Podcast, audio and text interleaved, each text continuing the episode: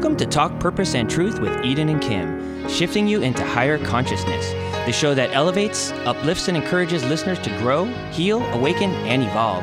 Eden and Kim include bold topics, special interviews with inspiring guests, intuitive readings, channeled messages from beyond, including celebrities, hot topics to expand your awareness, and time for questions from the audience. Tune in for unprecedented truth, authenticity, on purpose discussions, and magical moments. Hi, everybody. We're back with Talk Purpose and Truth podcast with Eden and Kim. I'm the special guest today. Yay! you didn't even let me introduce I'm you. sorry, I got excited.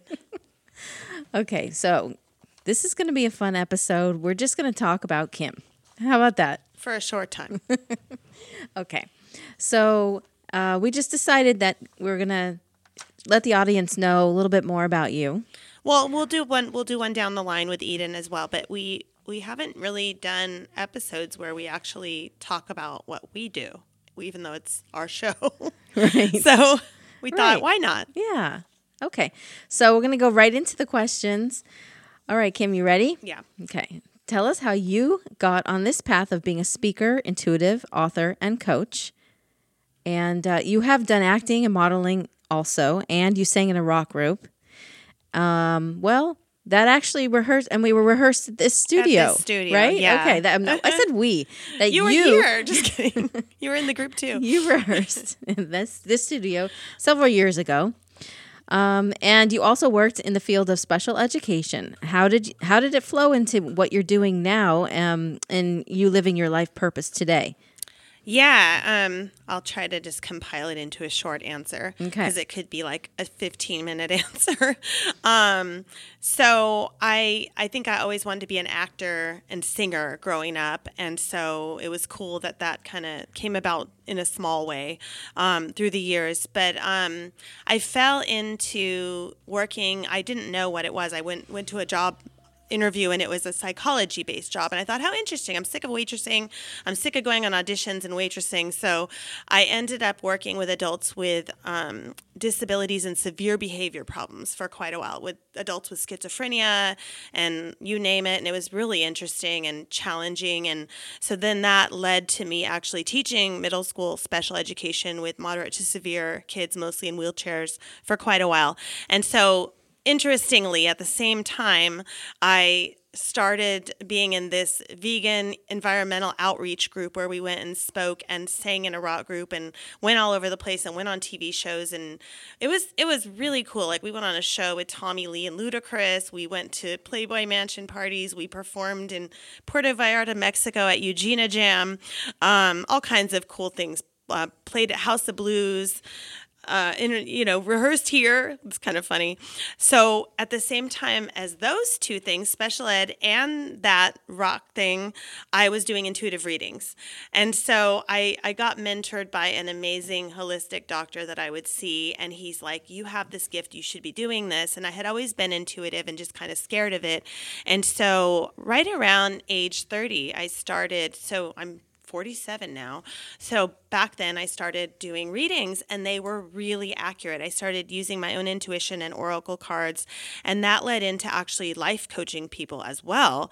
And so then it just kind of happened where I kept getting this whisper like you're not all the way in your purpose. And I went to New York's seven day seminar and she was on our show a while back and ended up getting certified in neurolinguistic programming and life coaching through her and realized this is what I'm supposed to be doing. So I ended up kind of quitting everything else. I'm, I'm fast forwarding and summarizing and um, life coaching full force. And then that led into public speaking and um, co-authoring and authoring and doing more and more intuitive readings and then ultimately to this show Yeah. And what's more fulfilling?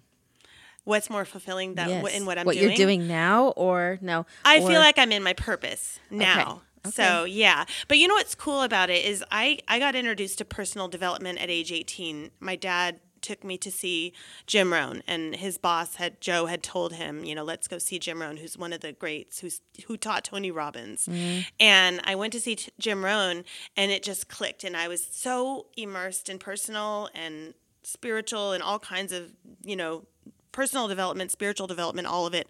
And I used to look at the people on the stage like, how do they do that? How do they remember what they're going to say? How do they create their own quotes? And so mm-hmm. it's really cool how now I'm doing that. Yeah. Do you think any of your quotes are channeled? Yes. Okay. I think so too. Yeah. Uh, so you were asked to do a TED talk. How did this come about? And what was it like? Yeah, it's funny because I really didn't know what they were until my friend Pina De Rosa, who's actually friends with a few of our prior guests, um, Erin Cottrell and Brianna Brown, uh, she got one. And then she's talking about it, and I'm going, oh, these are really popular. People look for them on YouTube, and it's this highly acclaimed speaking thing. And so I guess it was in my energetic wavelength after that.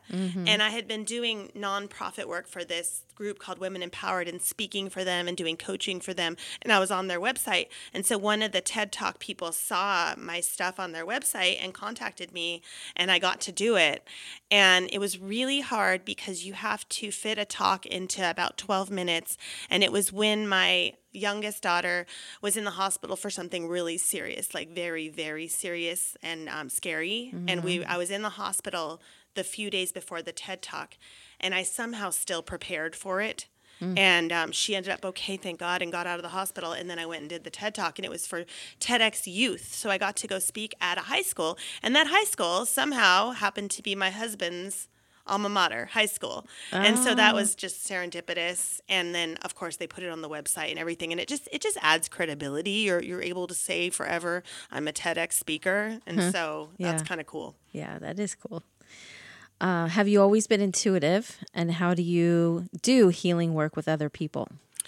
Yeah, I have always been intuitive. I just didn't quite understand it. I think until I was later on, until I was in my 30s. You know, I was uh, maybe maybe like 27, 28. I went through kind of a seven year shift at 28 and really started stepping into it. My husband's dad, before he passed away, would assign me these metaphysical books, and so I started getting more and more into being open to that stuff. Um, he kind of started that.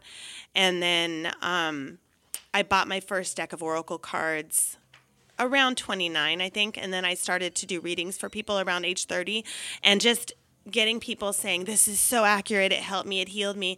And so yeah now with my intuitive readings i use a combination of oracle cards crystals my own channeling and intuition um, and i'm able to do energy clearing prayers cha- chakra healing clearings and intuitive readings that help people with their relationships their life purpose um, figuring out what to do for their future maybe healing that they need to do based on something going on or in the past. So all those kind of things.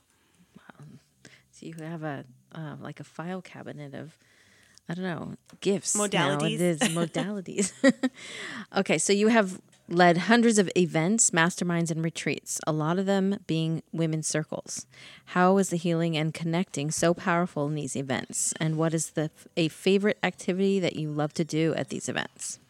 Yeah, I it's crazy to think about. Like I, I was thinking about it because we haven't done live events in so long and I was kind of adding it up in my mind and I really I really can say I've actually done probably like 400 like women's circles mastermind if i count masterminds meetings events workshops like with with groups of women especially um, it's been that many since 2010 and um, and they stand out in my mind especially the ones with with i guess the ones with large groups of women, but then also the intimate groups because they form these soul sister relationships. And a lot of people are now best friends from it or business partners or still keep in touch from meeting, you know, 10 years ago.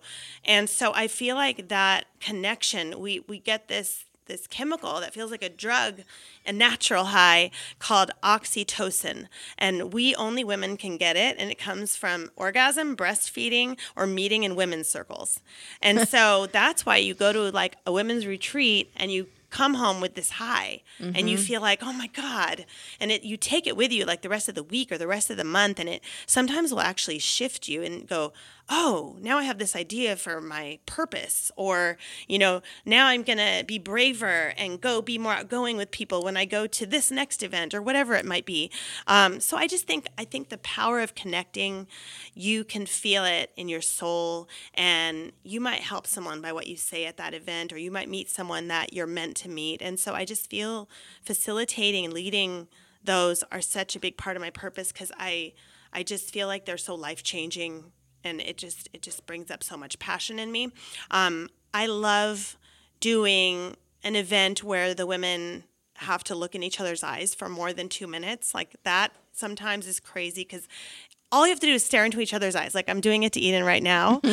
and if you do it for too long, you know, sometimes women who are uncomfortable with it will start crying, or sometimes people will start cracking up. Mm. Um, but it's a way to it's a way to deeply connect and get your emotions out. So I love doing that. I remember doing that at one of the retreats I went to. Mm-hmm. That was yours. and I was uncomfortable, but I, I think, I can't remember, it was a while ago, but I got something out of it. Mm-hmm. It was like emotional. Yeah. Yeah. Okay, so talk now about serendip- serendipitous experiences on your path. Yeah, there's been a lot. And I think I, I recommend, you know, those of you listening to to take an hour or two and kind of make a timeline and go, okay, from ages zero to seven, what stands out in my mind, good and bad, you know? And then seven to, you don't have to do the bad Eh, only if you want to, but it's especially the good, you know, what stands out for you. And then 7 to 14, 14 to 21, etc. And just kind of have, you know, bullet points of what stood out for you. And a lot of times you'll look at it and go, "Wow, nothing's been an accident. It's all led to what I'm doing now." And then you can pull out the synchronicities. And so I've had some really interesting ones. Like I when I was 8 years old, I went to Venice Beach and saw this bikini contest. And for some reason, I don't know why, but I was like, oh, I want to be one of those girls. They're so glamorous, like Barbie dolls, you know, and I wanted to be like that.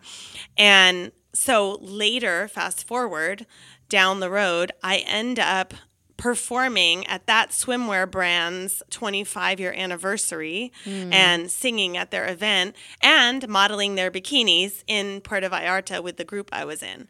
And so it was like this whole full circle. Yeah. And I was able to tell the owner of the company that that that had been something I had said when I was eight years old.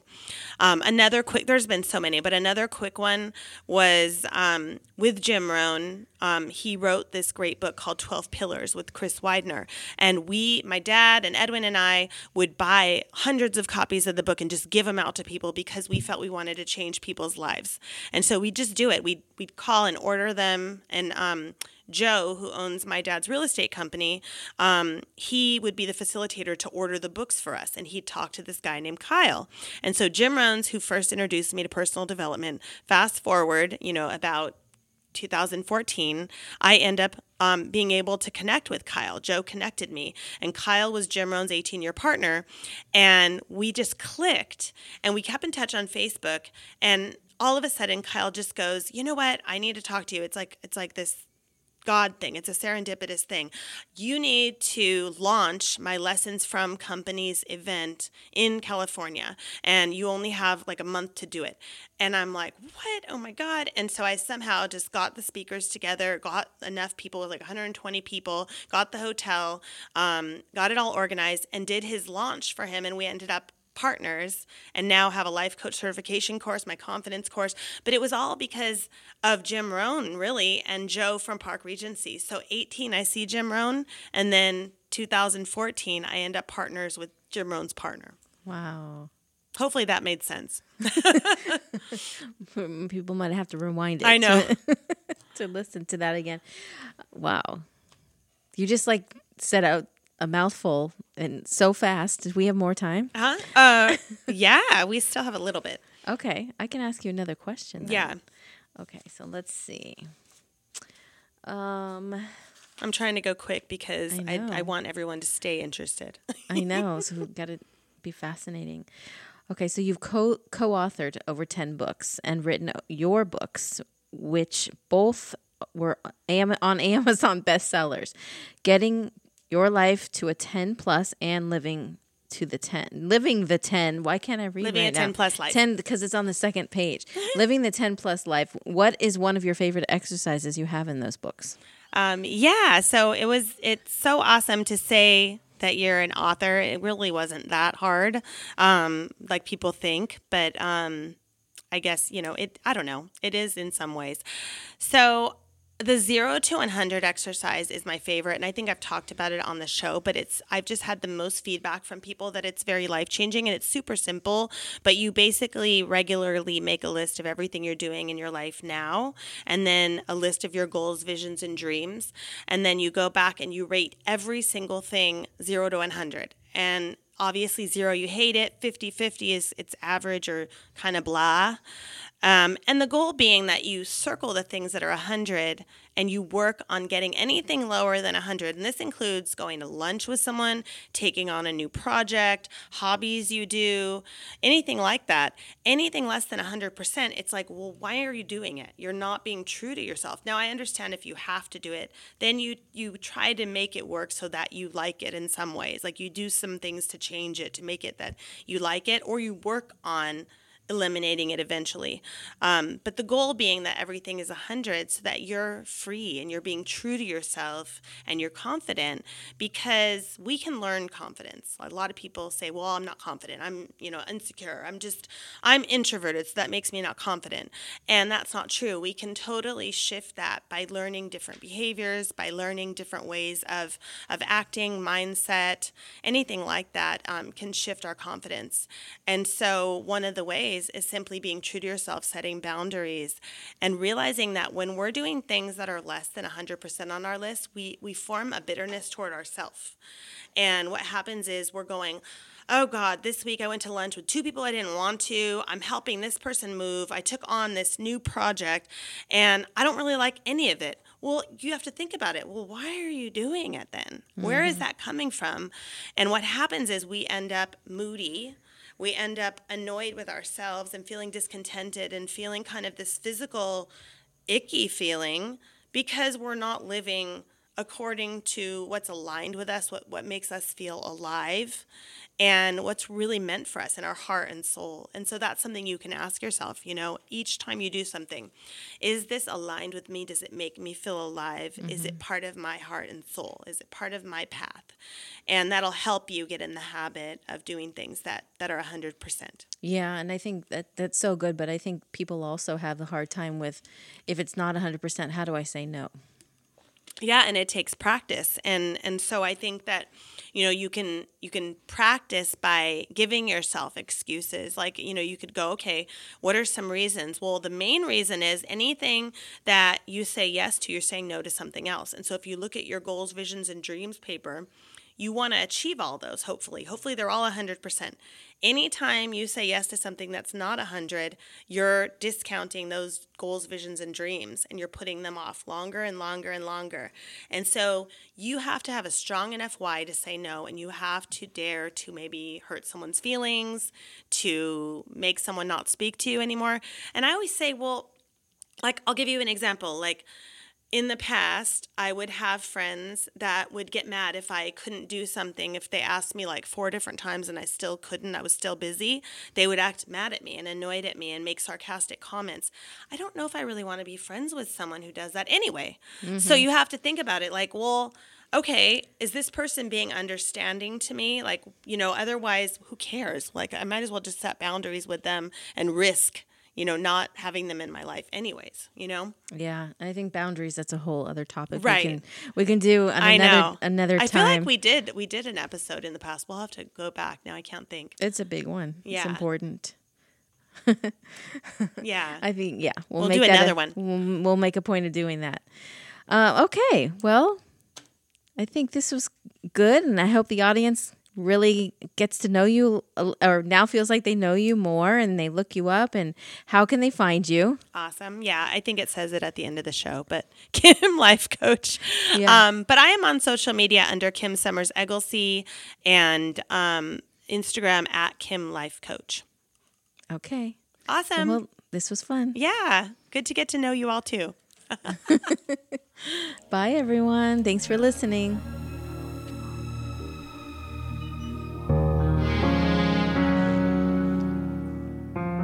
For more information on Eden, go to edensuston.com. For more information on Kim, go to kimlifecoach.com. Make sure to follow them on Instagram, Twitter, and Facebook at Talk Purpose and Truth Podcast. If you loved this episode, you'll love every episode. So be sure to subscribe so you don't miss anything. Thank you for listening.